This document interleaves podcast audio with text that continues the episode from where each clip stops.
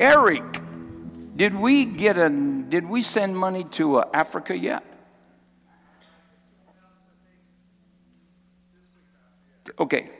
For those of you, hopefully I'll remember to announce it on Sunday too, that uh, we, along with the other churches, have raised $10,000. We're sending $10,000 to Africa to start 100 brand new businesses that will contribute to families, start entrepreneurism, as well as generational blessing and causing men and women to tithe into the house of God. Praise God. So you're all a part of that, and we thank you for it. We thank Pastor Mike. We thank uh, all of the pastors that help us get to that point. So that is a great blessing. And uh, so we don't want to just preach the gospel, but we're helping change nations from the inside out. And uh, the good news is a message of the totality of the redemption of man, not just one sided or just the spiritual aspect of man. Amen? All right, so we're going to do something tonight that I do periodically. I was home studying and, uh, getting ready to preach on the counsels of the Bible the of the soul, the counsels of sinners, counsel of wicked men, counsel of the scorners, counsel of God, and counsel of the mighty. And uh, I decided not to. Okay. And uh, so we're going to uh, take some questions tonight. And I love questions because you get more answers out of questions than you do sometimes of receiving. Not that when we preach there are not answers in there, it's just that we don't do what is required to get that answer out. And so tonight we're just going to, oh, and Carol and uh, Oh, yeah. Yes. It's their Uh, anniversary. I know it, fellas. I knew Tom before you knew Tom. I went to church one day, and Tom came up to me the next Monday and said, Hey, I've seen you in church. Oh, really? What happened? I said, I got saved. I think he was in the congregation when I stood up and told the preacher, I ain't lying for you nor anybody else. Were you there that Sunday? Yeah. Pulling him down by the coat. And I told that guy out there, you want, anyway, he was preaching and speaking things that were not as though they were. Yep, yep. One of the languages of the realm of faith that we are citizens of. Yep. And uh, so, but, uh, so Tom and Carol have been married today, 60, tomorrow, 65 years. Uh, yeah, isn't that? Last year he took her to McDonald's. I think this year they're going someplace You classier. did not take her to McDonald's. It was a different situation. Sure.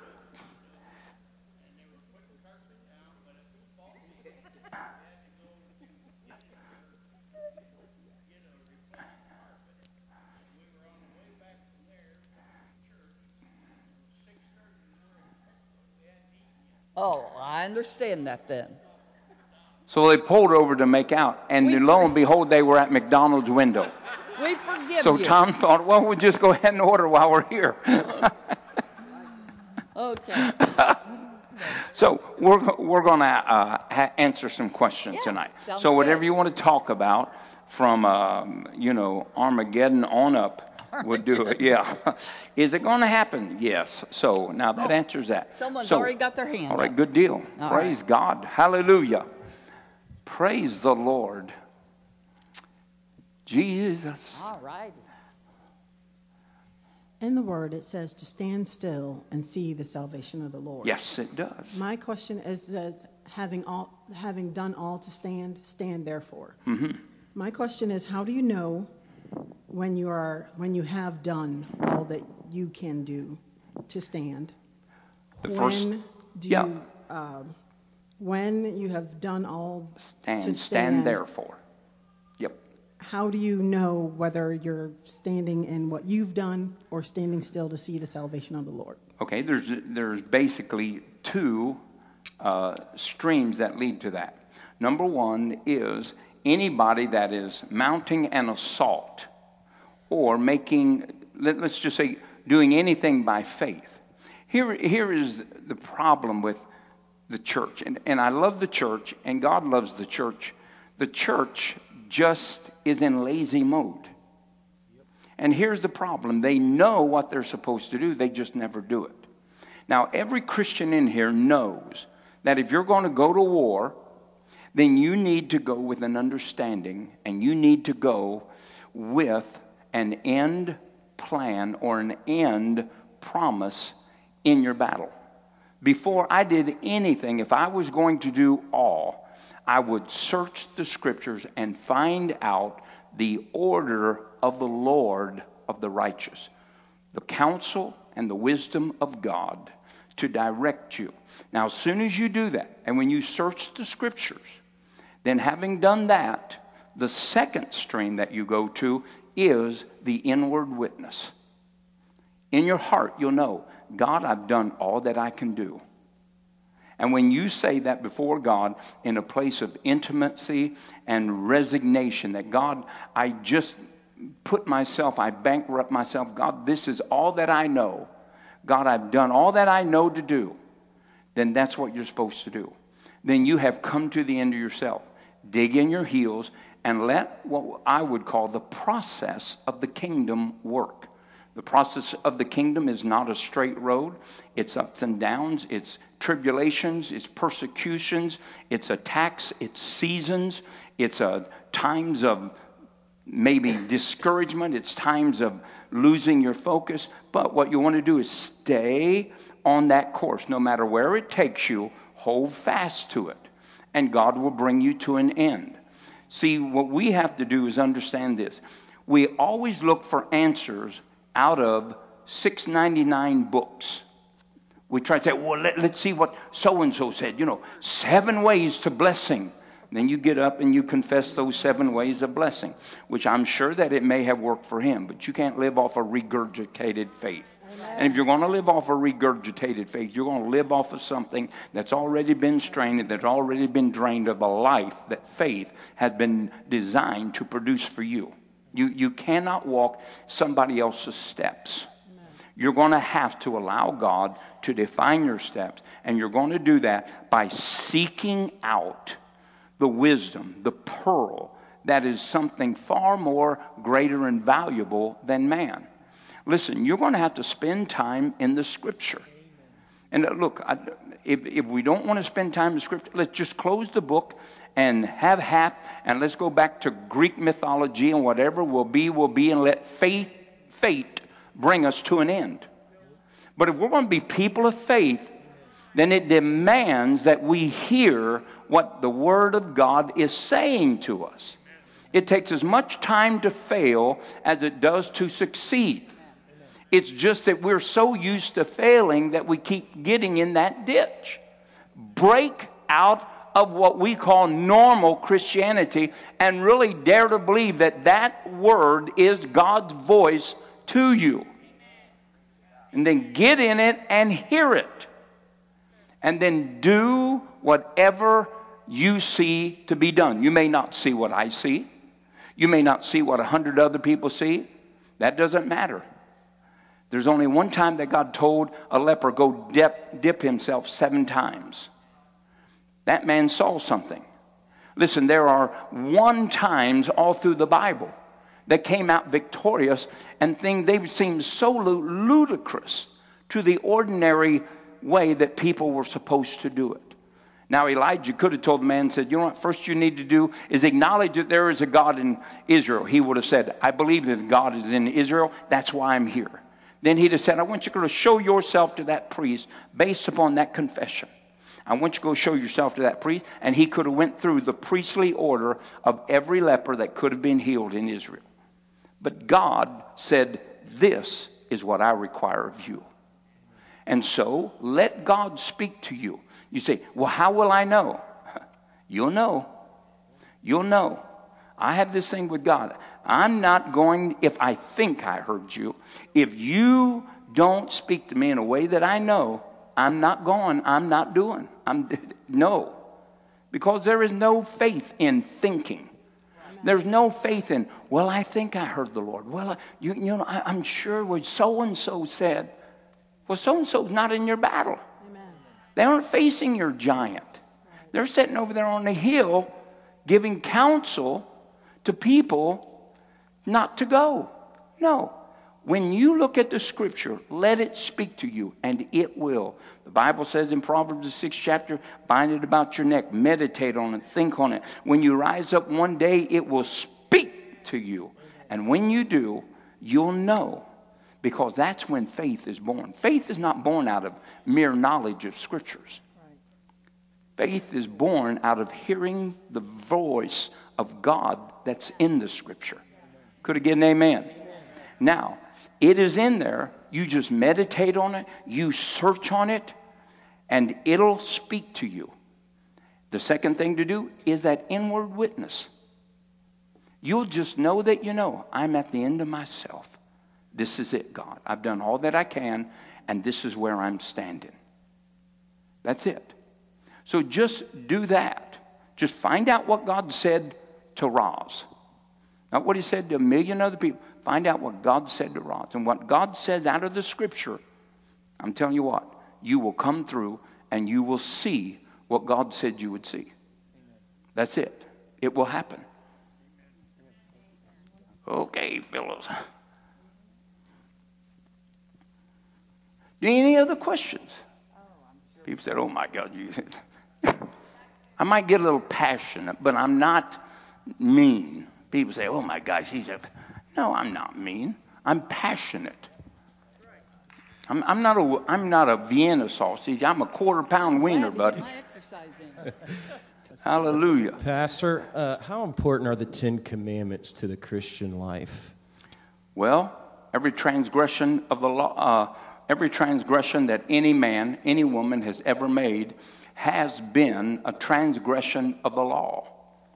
In the Ten Commandments, there is the order of a man's spiritual life, the order of his family life, and the order of his social life, and the order of his dealings with other people. Jesus never said, I come to do away with them. He came to fulfill the law. And what did Jesus speak? He spoke commandments. Even when they asked him about divorce, look, that's not what God said. And when they asked him other questions, he would say, This is the first commandment. Jesus referred himself back to the commandments always. And so did Paul. He always used a reference of not only just the law, but he used the reference of the Ten Commandments. So are the Ten Commandments uh, relevant for us today? Absolutely. Absolutely. What is the greatest commandment? Love the Lord thy God. What is the greatest New Testament commandment? Love the Lord thy God. What's the second? Love thy neighbor as thyself. So we have those and we can't do away with them. Doesn't matter what the world thinks, it's what we know about God. So those Ten Commandments are the whole entitlement of the government of Israel. If they never had any insights into them. See, when Jesus comes, he unveils not just the law, he, un- he unveils the spirit that is in the law and in the Ten Commandments. So when they say, well, Moses said we could put him away, he said, no. He said, not except for the, ro- for the cause of fornication. Then he says this, but I say to you, fornication is far more than a sexual act. If a man look upon a woman and desires or lusts after her, he has committed fornication in his heart. So Jesus unveils the Ten Commandments. When you look at the Ten Commandments, Ben, we say, well, look, there's a list. But in that list are a thousand other commandments connected to it. A thousand. You know, under the law, there are 250 sins. You may not know that. But in those 250 sins, there are a thousand families connected to every sin. Connected to every sin. Like, love thy neighbor as thyself. What does that mean? A whole lot more than we think it means.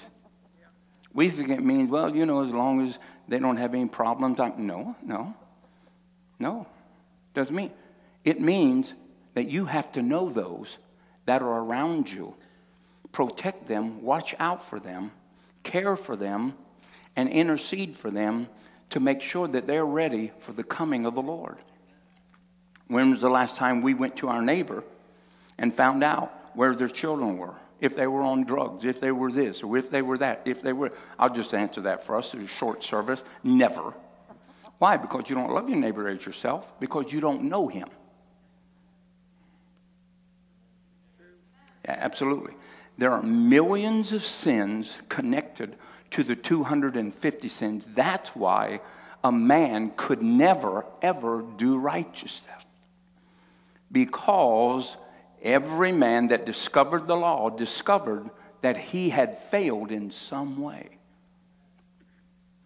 Like, uh, I did not know that I should not covet my neighbor's wife, except the law said, Thou shalt not covet. Have you ever said, Boy, I wish my wife could cook like his wife? Well, you just coveted. I wish my wife kept my house as clean as she keeps her. You just coveted. I wish my wife would mow my yard for me when I work over. You just coveted. You see, you don't think that's coveting. That's coveting. You have just coveted. That's why the flesh was so weak. And that's why Jesus needed to come to fulfill the law and grant us his righteousness in the place of our sinfulness. So, when we look at them, the same thing comes out of the Ten Commandments. If you could come to the end of one commandment, you could come to the end of God in a certain area. Love the Lord thy God with all thy heart, thy mind, thy soul, thy spirit. What would that mean? If you came to the end of what that meant, you could come to the end of God because God is love. Yet the Bible says in Ephesians 2nd chapter, in the eons and the worlds to come, it will take him in the worlds to come to show us what his love and mercy have laid in store for us. Israel doesn't preach scripture, they preach letters. Every letter may mean a hundred different things. Every time they dot an I, boom, it changes it, changes the whole content, changes the reflection on what it means, what it's supposed to do. So we just say, Love the Lord thy God. Well, in all those letters are hundreds of examples or viewings or unveilings of Jehovah. We can't even come to the end of God's thoughts about one person. We could count them like the sands of the sea, go to sleep, get up. We'd have to start all over again. Because while we're sleeping, God's thinking. So, how could you end, come to the end of God when we can't even come to the end of ourselves? That's theological stuff. But you, you understand that we need that, Ben. And out of each one of them, if you meditate on it, it'll lead you right to something that God is, that God desires, that God has done, and that God's incorporating in our life. Like value. Love the Lord thy God with all your heart, your mind, soul. Value. Who puts God first in everything? Okay, we've all sinned and come short of the glory of God. Right. I got up today to pray, but I thought, oh, well, you know, praise the Lord. So you put God second immediately. That's first sin of the Bible. I mean, you, you just sinned today. I mean, it could go on and on, Ben. So, see your neighbor, love him as yourself. You got a better car than him. What would love do? Well, let's move on. But what I'm trying to get you to see is we could not fulfill them. Do you? We, we could not do it. So Jesus had to do it, and he did it at the cross. But none of us have done that. And we couldn't. But Jesus took it to the utmost and fulfilled the law. He loved his neighbor as himself. Yes, Bob. Yes, Pastor. What is the scripture say when it says we are predestined? Okay, that is a big one. Well, you know, do you believe in predestination? Absolutely. Absolutely. Absolutely. What is predestination? The Bible says that we have been predestinated before the foundations of the earth. What does that mean? What happened before the foundations of the earth? The Lamb was slain. Every man and woman is predestined to be born again. Because it's not God's will that any should perish. So God couldn't give one end to another without being a respect of persons. So you say, well, well, but God knows the choices we're going to make. Well, let's not argue about that. But let's realize that God's plan was that all should be saved and come into repentance. Could I get an amen? amen? And then after that, the second predestination is Romans 8, chapter verse 27 down through 29. We are predestined to be conformed into the image of Jesus Christ. Every believer is predestined to be made into the image of Jesus Christ. But every sinner is predestined to be a son and a daughter of God. See, we say that it's God's selection. Well, if God knew who was going to not be saved and those that could be saved, and it's not His will that any should perish, two and two equals that God would never have a man born that was without hope. So the predestination, Bob, is we were predestined before the foundations of the earth. Right. Not after the earth, before the earth. Right. And we are all predestined to be born again. Come, Titus 2 says that the salvation of God hath appeared unto all men, and that we should, God would have us all come into the knowledge of salvation. All, all, all. So this selective predestination is just a doctrine that is, is, has too many holes in it. The problem is, who knows if they're predestined or not? Well, nobody knows until the end. no, you the Holy Ghost bears witness whether you are or you aren't. Her mother, uh, we had a friend one time, she got saved and she ran and told her mother, I gave my life to Jesus. She said, Well, honey, that's not up to you, it's up to God.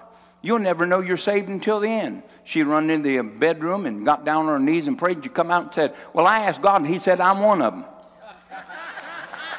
that, that, that just resulted. We, again, if predestination is true, then we really have very little hope of preaching to the masses. Where you're going to end up is your choice. Amen? I set before you life and death. Life and death. Not just in this life, but life and death. Eternal life and death, and the present day life and death. But it's your choice. And so we, we can't say, well, well, God just sent me to hell. No, now we have a legitimate argument against injustice. Oh, God's always just. Absolutely. That's why nobody would go to hell without the choice of salvation. Nobody. And nobody could ever convince me that God sends somebody to an eternity despite their desire to be saved. Come on, no, it's, it's just not possible. So, predestination is before the foundations of the earth. That's what they don't realize. And we are all predestined to salvation. Why? Because the Lamb was slain before the foundation of the earth. Therefore, we were all declared sinners before we were ever born. And therefore, the gospel had to be made available to all men, or God has selectively damned innocent people. And God has not done that and never will do that. He's a just God. Okay. Well, let's get one more, darling. Come on, give me, give me, give me goodbye. Uh, oh, John. Come on, John, make it an easy one. Pastor, you were talking about that. I thought I was thinking that scripture verse he said in Revelation, "I will blot their name out of the Lamb's book of life." In order to blot it out, it has to already be there. I'd say it had to be there. Absolutely, Good point. absolutely. Good point, John. Yep. And uh, you know, so why would Jesus present himself or be presented to anyone if he knew he was going to be rejected? We have a short time on this earth. And if we don't do our due diligence, there'll be hundreds of people that will hear by different sources. You realize that in, in the book of Revelation, there are 144,000 Jews sealed. They never have the gospel preached to them. Never. But God, out of his sovereign will, has numbered, marked those 144,000. And they're all going to be saved at an instantaneous moment in Revelations, and they'll go out and start preaching the gospel and demonstrating it by signs and wonders. So, could God appear to every sinner? If he doesn't appear to every sinner, if every sinner doesn't hear the gospel, then how could Mark the sixth chapter be true? They shall believe and be saved, they shall believe not and be damned. That could not be true on the behalf of anybody. You have to hear and have to have choice.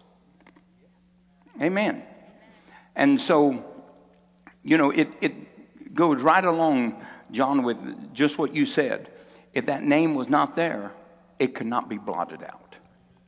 So, yes, God has knowledge, but God doesn't.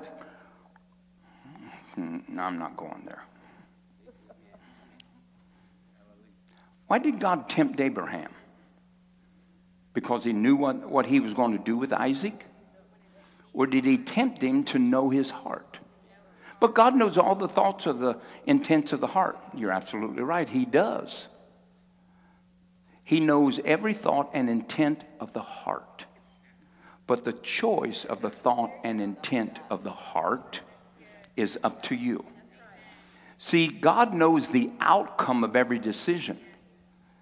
But I do not believe that He knows every decision of man. But He's all knowing.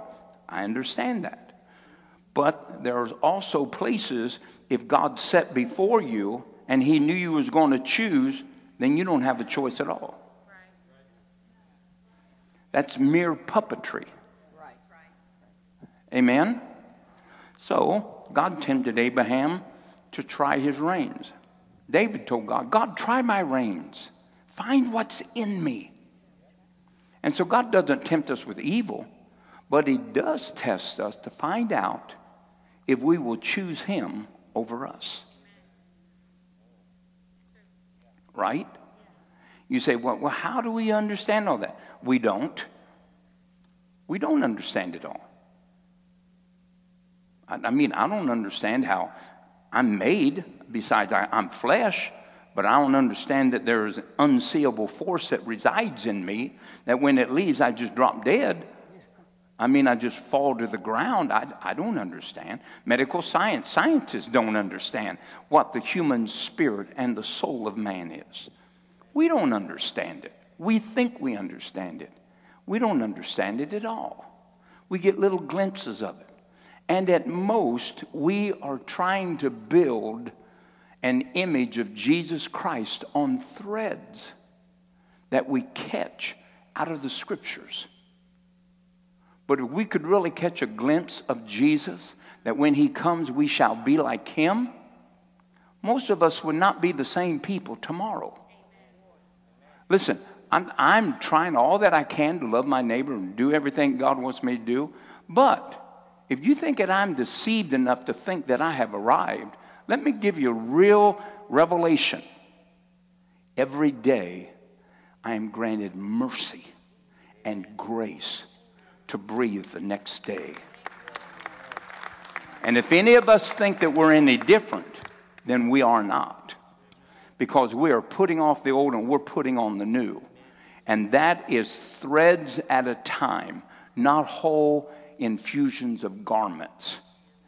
And at your best, in your best day, opening a thousand blind eyes, raising 10,000 dead people, you have still fell short of God's glory.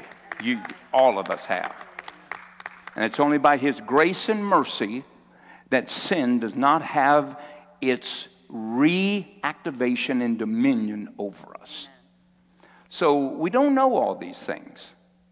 And, you know, well, what if you're wrong, Pastor? Well, okay. It did not divert my faith that I needed Jesus Christ as my Savior. There's lots of doctrines that go on in churches and in people's hearts that have nothing to do with their salvation. Nothing to do.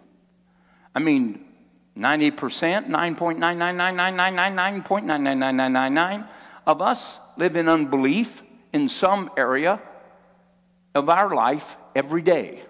Every day. Well, what covers that?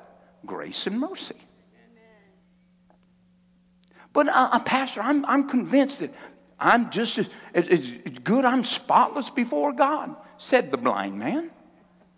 No, you're not. No, absolutely not. It's only through the prism of the shed blood of Jesus Christ does God identify us as his own. Amen. Listen, I'm, I'm not deceived. I, I, I told the guys the other day, I failed a million times.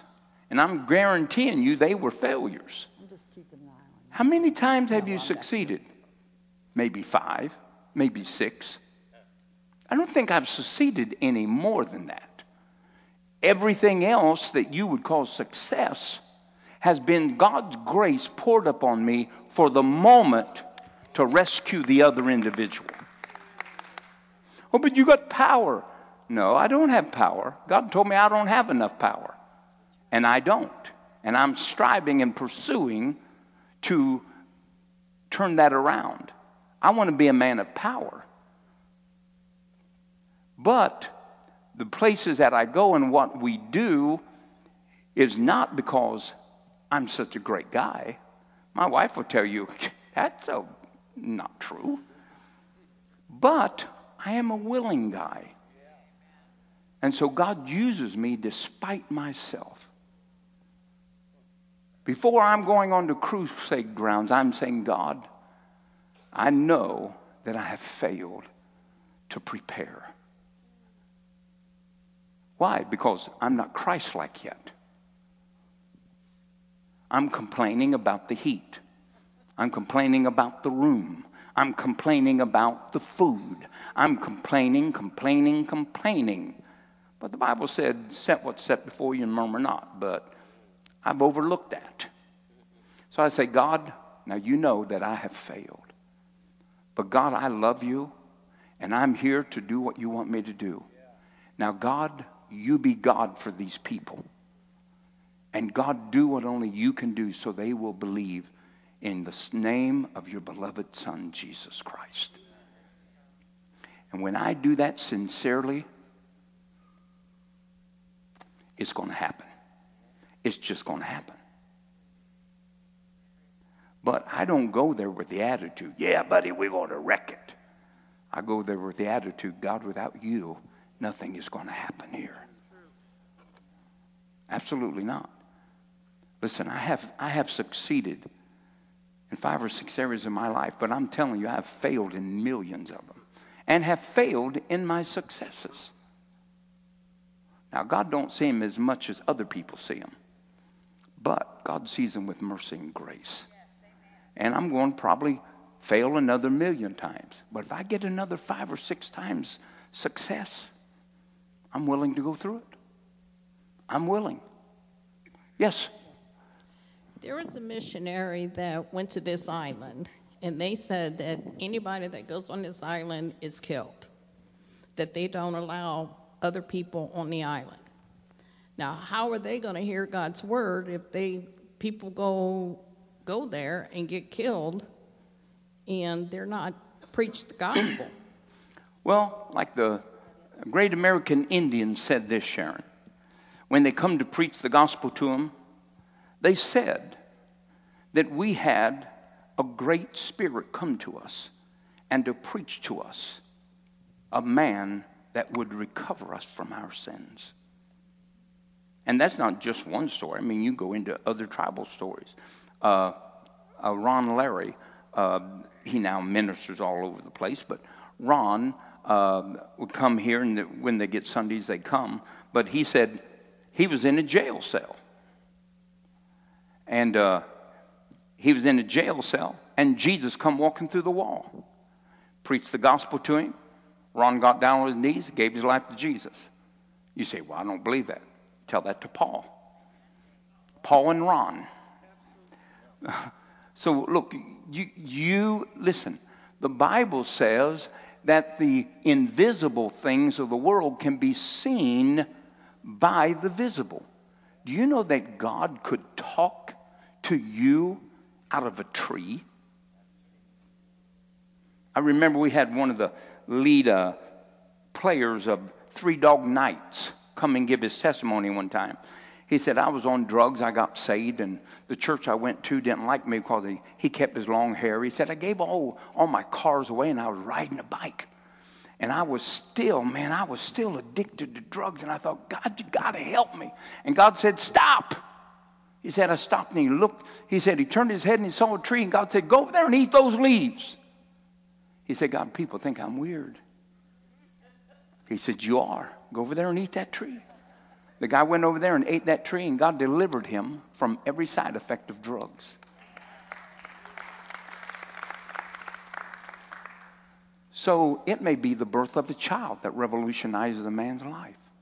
It may be a star. It, it may be a fish. You don't know all of creation. Remember, the trees clap their hands. The stones have a voice in them. Anybody remember those stories? Absolutely.